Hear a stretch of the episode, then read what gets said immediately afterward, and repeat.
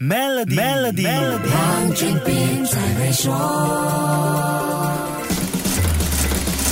你好，我是黄俊斌。你有没有想过，自己追 K-pop 偶像是因为偶像这个人，还是整个团体或 K-pop 呈现出来的感觉呢？随着韩国生育率下降，未来 K-pop 和 K-drama 有可能不会再是百分之百韩国帅哥美女。如果是这样，你还能接受吗？其实 K-pop 已经培养出不少非韩国人偶像，随便说几个，你一定都听过，像 Blackpink 的 Lisa、Girls Generation 的 Tiffany、GOT7 的王嘉尔、Twice 的周子瑜、Momo、Sana。娜和 Mina，还有 EXO 的张艺兴、鹿晗、吴亦凡等等，这些艺人来自不同国家和地区，有泰国、日本、美国、中国、印尼、台湾、香港等等。可见国籍和身份在这个产业中不是绝对因素，只要你能跨越语言障碍，有超凡的表演天分，舞台就是你的。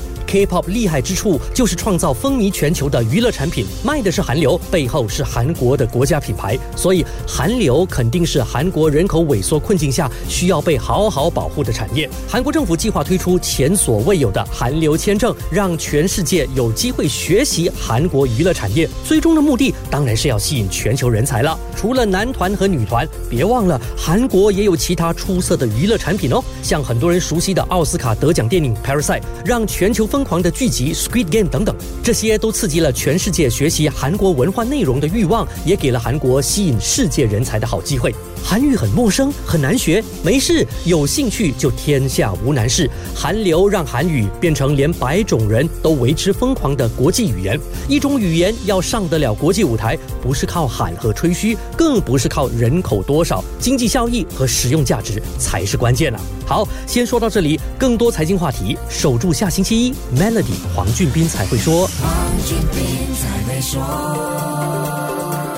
现在就为您的 Maybank Business Account 增加储蓄，即可获得高达零点八五八仙的年利率回酬，需符合条规。详情浏览 maybank.my/sme rewards。